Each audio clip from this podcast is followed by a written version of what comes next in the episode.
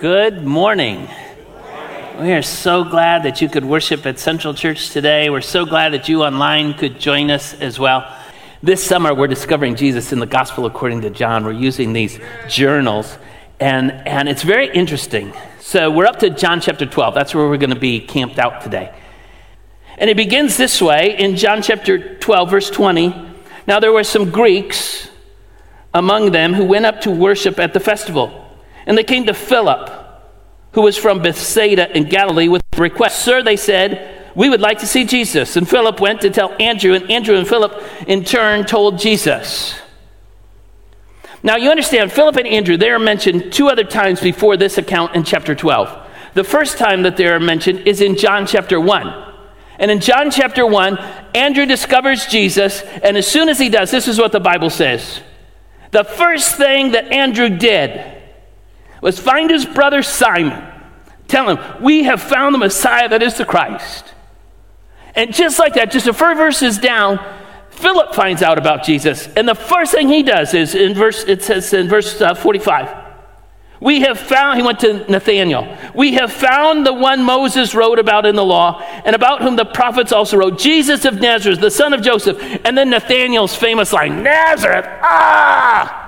Can anything good come from there? And Philip's great answer, well, come and see. So that's the first place we're introduced. Philip and Andrew, what are they doing? They're introducing people to Jesus.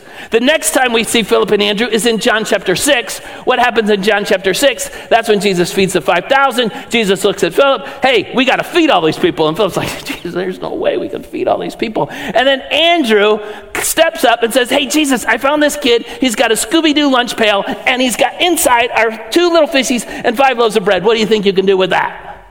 That's just my translation. I don't know that there was a Scooby Doo lunch pail, but you know what I mean. So, in both cases, the beginning of Jesus' ministry, they're introducing people to Jesus. In the middle of Jesus' ministry, Philip and Andrew introducing people, the little boy, to Jesus. And here at the end, these Greeks, we don't know anything about these guys. We don't know who they were, what their names were, how many of them. We don't know, we don't know, we don't know. Probably went to Philip because Philip was probably also Greek. And Philip then turned to, to Andrew and said, Hey, Andrew, these guys, they want to see Jesus. And so then Philip and Andrew together went to Jesus. I want to be like those guys. I want to be like Philip and Andrew. Amen. I want, to, I want to be known. Their MO, right? It's introducing people to Jesus. That's, I want to be like that. I want to be known as if somebody that introduces people to Jesus. I don't have the answers. I don't know all the troubles, but I know somebody who does. His name is Jesus. Can't we be like Philip and Andrew? But then we get to what these guys say. Do you hear what they said? Sir, we want to see Jesus. Honestly, I, I, we could stop the sermon right there. Can I tell you, I want to see Jesus. That's why I'm here today. I didn't, I didn't come today to uh, talk about the weather. I didn't come today to talk about the Detroit Tigers. Can you believe they lost 10 to nothing to Cleveland yesterday? I'm done talking about the Tigers. I didn't come today to, you know, hear about your camping trips or what you're doing this summer or what the grandkids are doing. No, I came because I want to see Jesus. If you're at home, I hope you want to see Jesus. Nothing, I, I, even the music, music is great. That's great, wonderful. I didn't come to hear the music. Preaching, preaching, you know, you'll decide. I'll get the emails to know how you decided. I get that.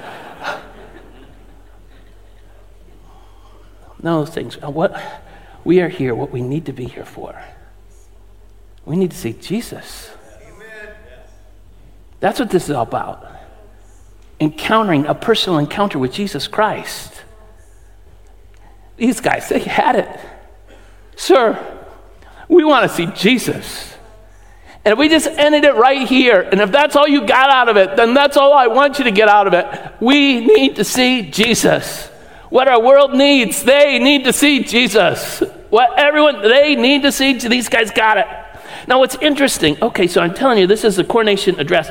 One of my favorite preachers, a guy by the name of Dennis Kinlaw, he was, in fact, he's the best preacher I've ever heard. He's president of Asbury Theological Seminary. He's, he's in heaven now. But he said this next passage, what Jesus says to these guys and these people, is the most profound passage of Scripture in the Bible. Are you kidding me? More profound than John 3.16, more profound than, you know, uh, he's not here, he's alive, more profound than any of that. That's what Dennis Kinlaw says. What happens next is the most profound passage of Scripture. Jesus just dives right into it. And this is what he says The hour has come for the Son of Man to be glorified. Saying it's go time, boys. Every, everything up till now, these first 11 chapters, the hour has come. Now, now, they're all expecting, Jesus just read in, remember, Hosanna, Hosanna, Hosanna. They're thinking the Messiah, he's coming in, inlaid golden, you know, a throne or something like that. Romans kicked out, Jesus sitting on the throne, hooray! Is that what Jesus was meaning? Jesus knew that the hour that he is to be glorified meant one thing, one thing only that big cross. We know that because he even said it earlier in John chapter 3 when he's having that conversation with Nicodemus. Jesus says this Just as Moses was lifted up the snake in the wilderness, so the Son of Man must be lifted up, that everyone who believes on him might have eternal life. He's talking about the cross. It's not accolades, it's not praises, it's not anything like that. In fact, it's the last place, the exact last place you'd expect the Messiah to be. No, messiahs are strong. Messiahs are kicking the Romans out. Messiahs are leading the way. No, Jesus said, no, it's, it's a cross. It's going to be a cross. We know that's what he meant because he says this in verse 24 Very truly, I tell you, unless a kernel of wheat falls to the ground and dies, it remains only a single seed. But if it dies, it produces many seeds. Here's, here it is. You ready for this? Even God Himself cannot act redemptively without self sacrifice. Let me say that again, because this is, this is really important. This is what we Christians have believed for 2,000 years, and so you got to get this. Even God Himself cannot act redemptively, cannot bring salvation without self sacrifice. That's what we believe. That's what we've taught. That's what, wait a minute. God, God is God. God can do anything. God is all powerful. God is almighty. Yeah, I, yeah. God is almighty. God is all powerful. All of that is true. And this is a stumbling block. It's a stumbling block. It's a stumbling block for our Muslim brothers and sisters because they don't get how God Himself would die. No way would God die. But that's what we believe. In fact, in, in, in 2 Corinthians, Paul put it this way God was reconciling the world to himself in Christ. We have freedom, we have hope because Jesus went to the cross. What happened on the cross was Jesus' self sacrifice. Redemption comes because Jesus shed his blood, his self sacrifice on the cross. That kernel fell to the ground and died. But because he did, but, but, but because he did, we can have life. That's the point. That's the whole deal. Paul in Romans said, you know, all who call on the name of the Lord shall be saved. The, the reason is because Jesus went to the wheat kernel, fell to the ground, and died. Self sacrifice. Power, God is all powerful, but power does not save. Self sacrifice. But here's the tricky part Do you remember? Do you remember what Jesus said to Peter and Andrew when he called them to be the disciples?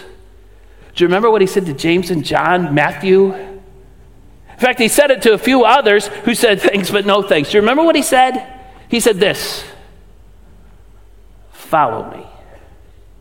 He didn't say worship me, he didn't say obey me. He said, Follow me.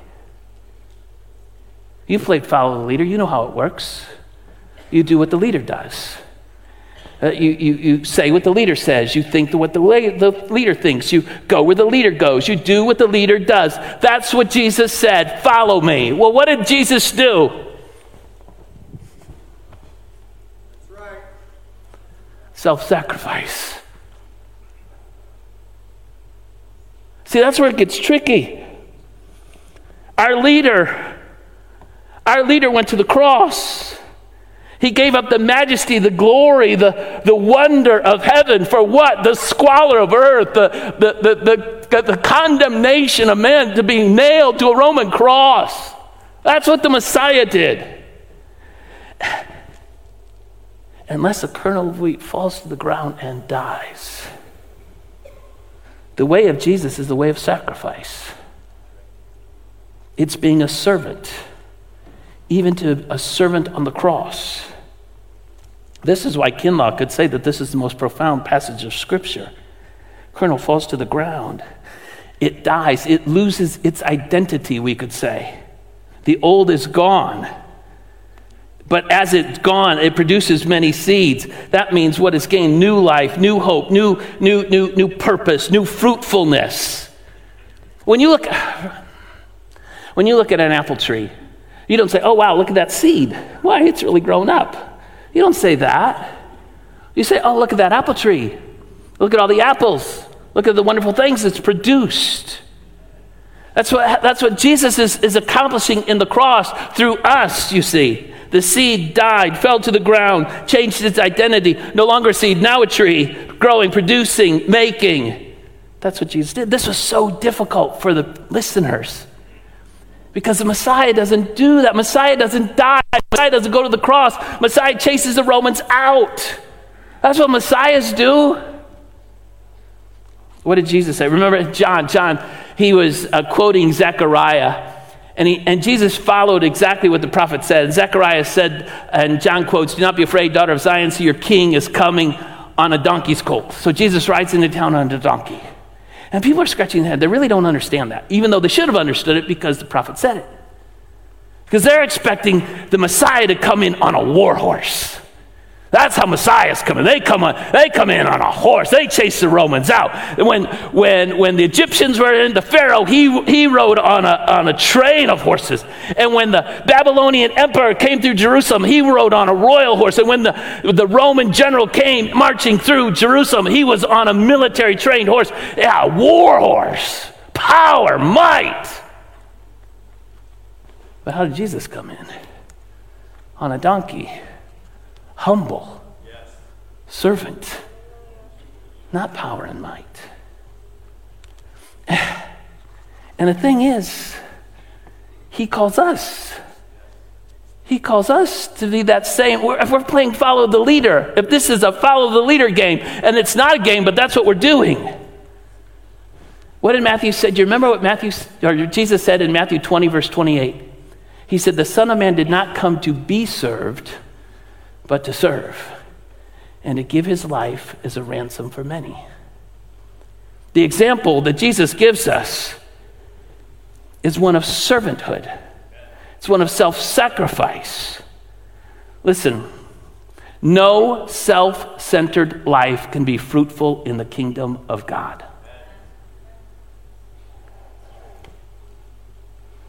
No life is fruitful until it relinquishes its rights, its will, its desires, and gives them over to God Almighty.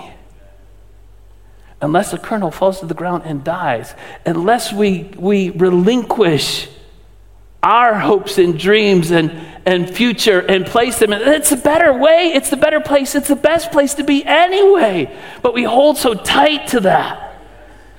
If we want to bear fruit, if we want to make a difference in this world for the kingdom of God, then we need to come to an end of ourselves and humble ourselves. Do you remember what Jesus said? I wrote it on a sheet of paper and I put it in here. Here it is. Whoever wants to be my disciple must deny himself, Take up his cross daily and follow me.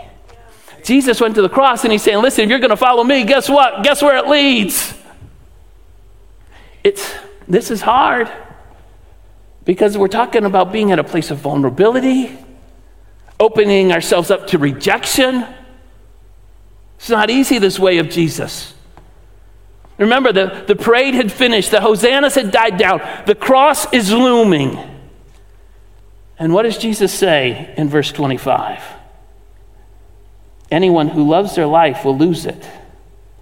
While anyone who hates their life in this world will keep it for eternal life. He's not saying to, to this isn't some, you know, self uh, loathing. He's not saying you've got to be like Eeyore, oh, my life is awful. That's not what he's saying. He's say, saying we need to get to the spot. If you're going to be a servant, you're going to follow after him, you're going to get to the spot where your desires match up with his desires. And you don't care about your desires anymore because you want to match up with his desires more than anything that you could ever desire. You want to be where Jesus is. You want to do what Jesus does. You want to respond as Jesus responds. That's what he's talking about here. That's what his servants do. He goes on in verse 26 to say, Whoever serves me must follow me. And where I am, my servant will also be. Well, you're getting to a cross. That's what you just said. My Father will honor those who serve me. It means leaving behind ourselves. It means becoming like a servant. If we really want to be like Jesus, that's what we're talking about. Then we become a servant. Do you remember what Paul said in Philippians chapter 2, the, the great kenosis passage? It says, You must have the same mindset as Christ Jesus who, being the very nature of God, did not consider equality with God something to be used for his own advantage. Rather, he made himself nothing by taking on the very nature of a servant, being made in human likeness, and being found in the appearance of a man, he humbled himself and became obedient to death, even death on the cross. Unless a kernel falls to the ground and dies. It's the way of Jesus. It's the it's giving up our rights, giving up our demands, and trusting, fully trusting that He's going to be there with us. It's waving the white flag and saying, Lord, I surrender all to you.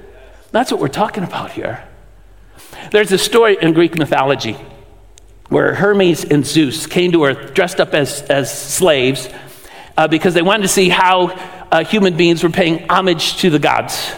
So they dressed up, and when they got all the knowledge that they wanted to have, they threw off their clothes and said, Aha, we're not slaves, we're really Zeus and Hermes, you know, with all their Olympic splendor. They disguised themselves as people, but they really weren't. It was just a disguise. That's not what Jesus did. Jesus became one of us. He came in the form of a servant, not to disguise who God is, but to reveal who God is. There's a big difference. You want to know how God, how God is. You want to know what God thinks. You want to know how God responds. You want to know what, what God would do. Look to Jesus. He doesn't disguise who God is, He reveals. He, he didn't become a servant in spite of being God, He became a servant precisely because He was God. Does that make sense? The Bible tells us over and over again that we are to follow after Jesus, that we are to be like Jesus. And being like Jesus means being a servant. That's what we're saying here. That's what Jesus is saying here. This isn't easy, but it's the way of Jesus, it's the way of the cross. One of my favorite stories regarding this is a lady, a sales lady who was at Nordstrom's, and a homeless person came into the store. Now, you know Nordstrom's. It's kind of uppity, Nordstrom's. I never find anything, you know, it's always too pricey. Well, this homeless person came into the store. Not Nordstrom's rack, Nordstrom's Nordstrom. And you, normally, you know, maybe a security guard would escort this lady out, but the security guard didn't see her, and she came into the ladies' clothing department, and the sales lady saw her. And she went right up to that homeless person. And she said, May I help you, madam? And the lady goes, Yeah, I want to buy a dress. And the sales lady said, Well, we have plenty of dresses. Let's see which one would work out best for you. And she took the next 15, 20 minutes finding dresses that would, you know, match her eye color, her complexion. And she said, I'll be happy. Why don't you go try these on?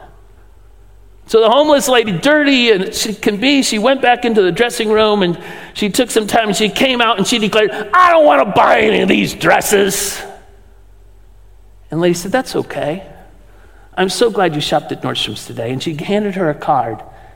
And she said, If you ever come back, please ask for me because I'll be happy to serve you again. Can I tell you what? If Jesus was a salesman at Nordstrom's, he'd be just like that lady. It's, it's looking out for the least of these. It's offering a cup of cold water. It's following the way, the path of Jesus, the way to the cross. It's being a servant. That's what he's saying. It's relinquishing our rights, our demands, our desires, and saying, No, Jesus, more than anything else, I want what you want. And when I want what you want, that's the best place I could possibly be. But this way isn't easy. It's the way of Jesus. It's the way, if you haven't caught on yet, this is a, this is a way of holiness. You want to know what holiness is? It looks a lot like Jesus.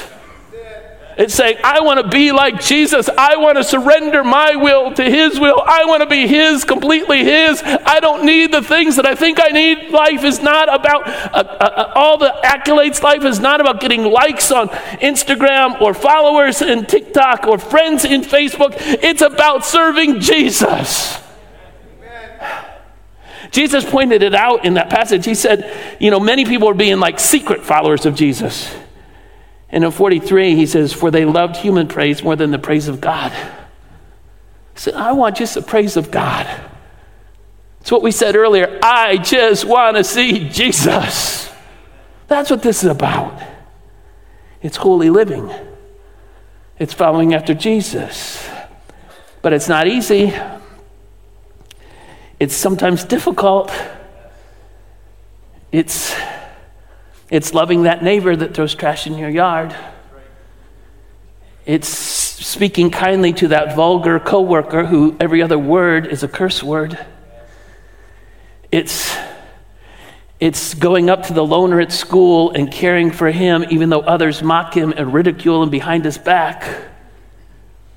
It's loving unconditionally. It's giving generously. It's speaking boldly. It's saying, I'm follower of Jesus. It's a fire in your bones that you can't shake. It's saying, I'm His. I'm totally His. I'm 100% His.